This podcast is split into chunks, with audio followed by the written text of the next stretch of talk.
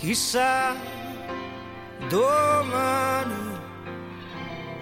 su che cosa metteremo le mani.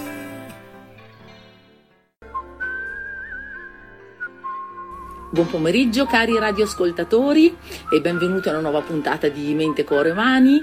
Oggi ho il piacere di avere qui con me una giovanissima ricercatrice, dottoranda nello specifico, che è Giulia Vettori. Ciao Giulia. Buongiorno a tutti.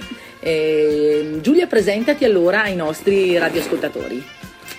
Allora, io appunto sono Giulia, sono al terzo anno del dottorato in culture d'Europa, quindi un dottorato di area umanistica che raggruppa varie discipline al proprio interno e principalmente storia, beni culturali e filosofia. E appunto sono ormai arrivata alla fase di scrittura della tesi. E... abbiamo beccato la nostra Giulia prima che vada via, speriamo che non vada via dall'università, però prima della, della discussione del dottorato presso la facoltà di lettere, questa, esatto, eh? Facoltà di lettere, sì, e dove ho anche fatto la mia laurea magistrale e nonché anche la triennale, quindi ormai arrivo da un percorso lungo qui a, a Trento, dove mi sono trovata davvero davvero bene. Bene, siamo contenti. Ti lascio subito lanciare il primo brano, Giulia, che così dopo eh, ci racconterai quello che stai studiando nel tuo dottorato. Vuoi lanciarlo tu? La musica è molto bella. D'accordo, il primo brano è King Charles, Mississippi Isabel.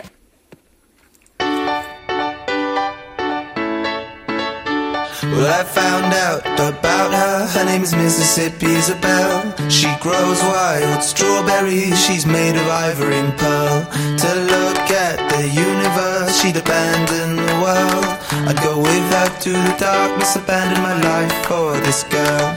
I rode her on my bicycle, all the way in the rain. She kissed me once, I took her out for lunch, and she never kissed me again. I...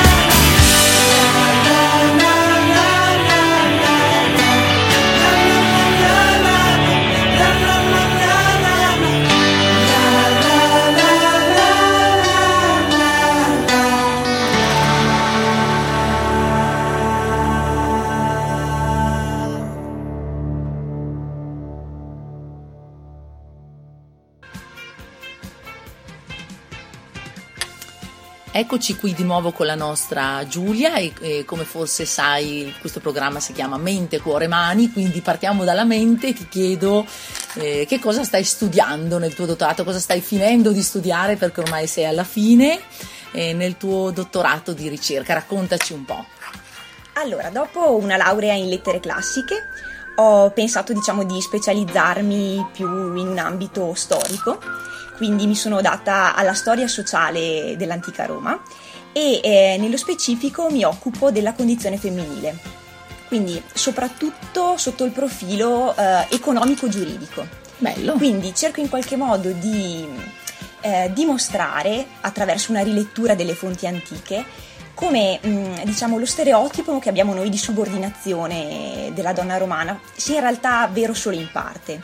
E in realtà appunto, come dire, nella Domus Romana c'era una visione molto più equilibrata a livello di ehm, patrimoni, a livello di, ehm, di ruoli anche all'interno del, della famiglia, fra virgolette, o no? O il Ma ruolo più... dominante era comunque quello dell'uomo? Io mi concentro soprattutto sotto l'aspetto economico. Ah, ok. Quindi diciamo... chi amministra le... Esatto, non solo chi amministra, ma anche proprio gli apporti patrimoniali femminili avevano un rilievo decisamente ah, sì. sostanziale.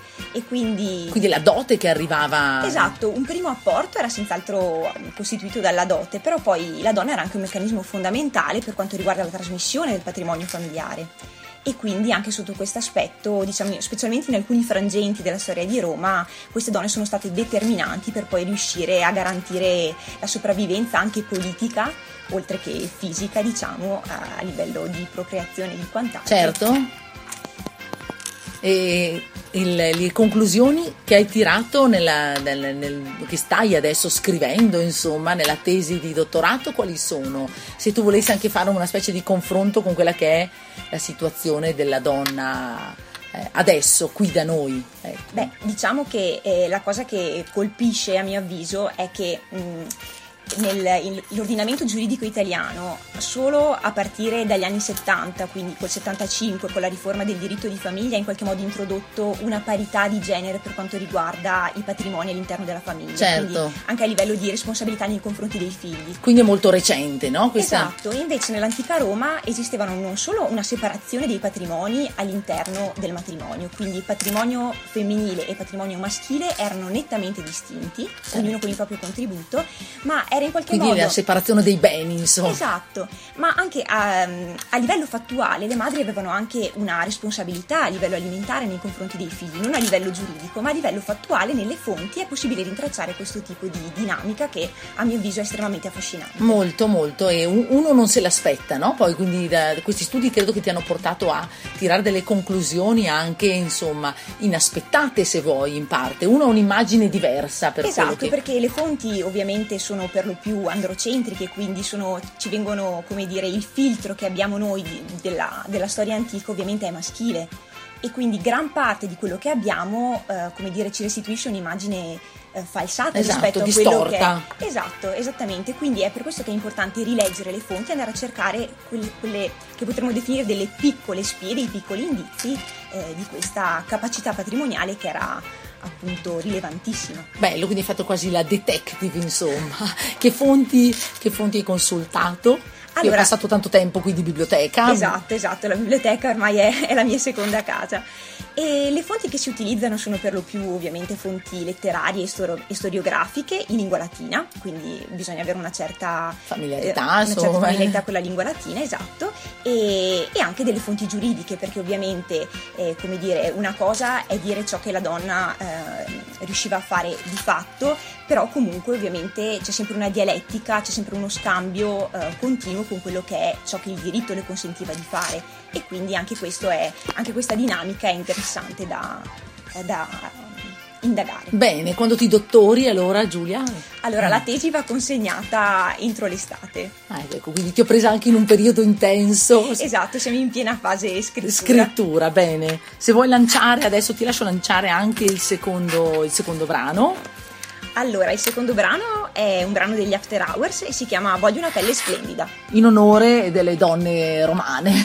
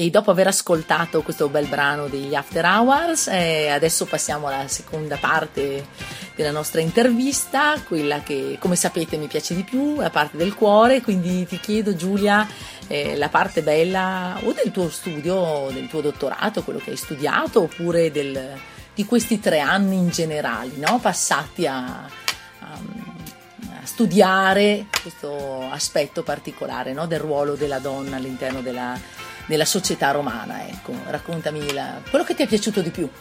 Beh, innanzitutto sotto il profilo scientifico avere l'opportunità anche di seguire dei convegni o di effettuare dei periodi all'estero ovviamente è stata una cosa eh, estremamente interessante e che mi ha dato modo di conoscere degli studiosi di fama internazionale e di confrontarmi anche con loro, eh, quindi Ah, questo è bello. Dove sei stata, Giulia? Sei stata all'estero? Allora sì, sono stata, beh, in particolar modo mi ha colpito molto un convegno londinese che ho seguito l'estate scorsa, e poi ho passato proprio un mesetto ad Amsterdam, quindi all'università di Amsterdam. E... anche lì chiusa in biblioteca? O... più o meno, più o meno. No, n- non solo, la città è veramente affascinante. E quindi sotto il profilo scientifico, diciamo, appunto, avere la possibilità di aprire i propri, di allargare i propri orizzonti anche da un punto di vista logistico è senz'altro stimolante. E poi anche all'interno dell'università ovviamente ehm, c'è stato modo di ampliare notevolmente le conoscenze. Collaboro anche con un laboratorio di storia antica, appunto, in, in dipartimento, che organizza sempre un sacco di eventi a livello di conferenze, eh, di convegni, di supporto alla didattica. Quindi ho conosciuto anche delle persone veramente che mi hanno insegnato cosa significhi fare ricerca nel, eh, nel quotidiano, e mh, cosa significhi fare ricerca anche fuori dalla biblioteca, perché ovviamente eh, la biblioteca è senz'altro uno dei miei luoghi preferiti e che frequento mh, assiduamente, però appunto poi la ricerca va comunicata, quindi tutte queste iniziative che si svolgono anche all'interno del, del dipartimento sono essenziali, mi hanno consentito di conoscere ottimi ricercatori e anche eh, ottime persone. Quindi un altro aspetto per il quale ringrazio moltissimo il dottorato è eh, quello che mi ha dato anche a livello umano. Eh, Ho conosciuto immagino. davvero delle colleghe meravigliose e insomma... Sì, questo... sì, gli altri dottorandi, esatto, i docenti, colleghi e amici, ormai insomma. Eh, questo è un aspetto bellissimo di questo lavoro che siamo fortunati a poter, a poter fare. Grazie eh, Giulia, eh, mi lasci lanciare il terzo brano, adesso lo, me lo, eh, lo, questo lo lancio io, sono in Moderat con A New Error.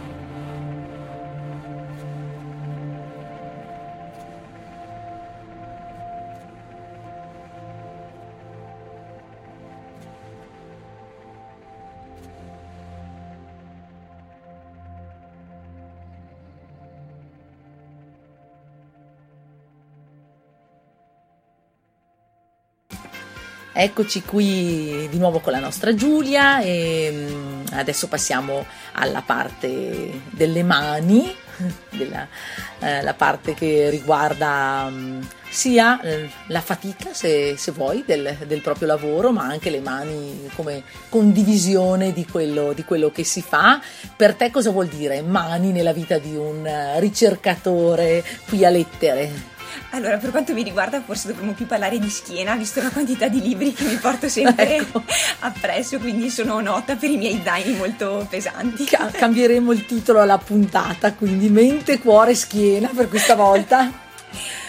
E, no, scherzi a parte, le mani comunque ovviamente sono una... Le usi per sfogliare i libri, se non altro. Esatto, e anche i dizionari, perché ovviamente confrontandomi con fonti latine, insomma, certo. il dizionario è uno strumento fondamentale che serve appunto per riuscire poi a, a cercare di leggere oltre magari quello che altri hanno letto prima di te, quindi nella mia quotidianità devo ovviamente essere informata sulle opinioni altrui, magari su un determinato passo, però devo poi cercare ovviamente di far tesoro del... di quello che è stato scritto e cercare magari di dare un, un'interpretazione nuova. Certo. È sempre questo leggere tra le righe che ti consente poi di... Che magari una parolina può avere, no? Il esatto. doppio significato o più di, più di due addirittura, quindi magari può essere interpretata, no? In una maniera nuova o con una sfumatura nuova. Sì, poi ovviamente dipende anche tutto dalla lente con la quale appunto uno guarda al testo, ovviamente questa lente eh, è necessariamente diversa con, con il passare del tempo e anche con il variare dello spazio, quindi ciò che magari uno studioso di, di un tempo, di un luogo diverso coglie è diverso da, rispetto a quello che posso cogliere io. Quindi... Certo, quindi per te adesso mani vuol dire proprio eh, libri da, da consultare, da sfogliare, da guardare, e tastiere ovviamente da per la scrittura. Esatto, esattamente. Benissimo, allora l'ultimo brano che hai scelto eh, lancialo pure tu se vuoi. Sì, è uno dei miei gruppi preferiti, Florence and the Machine, The Dog Days Are Over.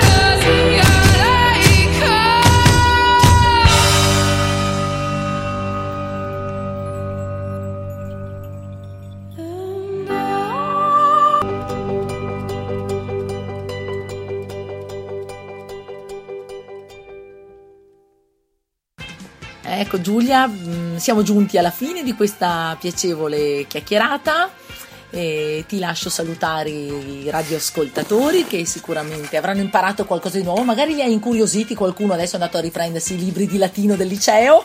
Ma speriamo, dai. E spero appunto di avervi, come dire, incuriosito e... Diamo l'appuntamento alla prossima puntata, un saluto a tutti i radioascoltatori con un buona ricerca a tutti.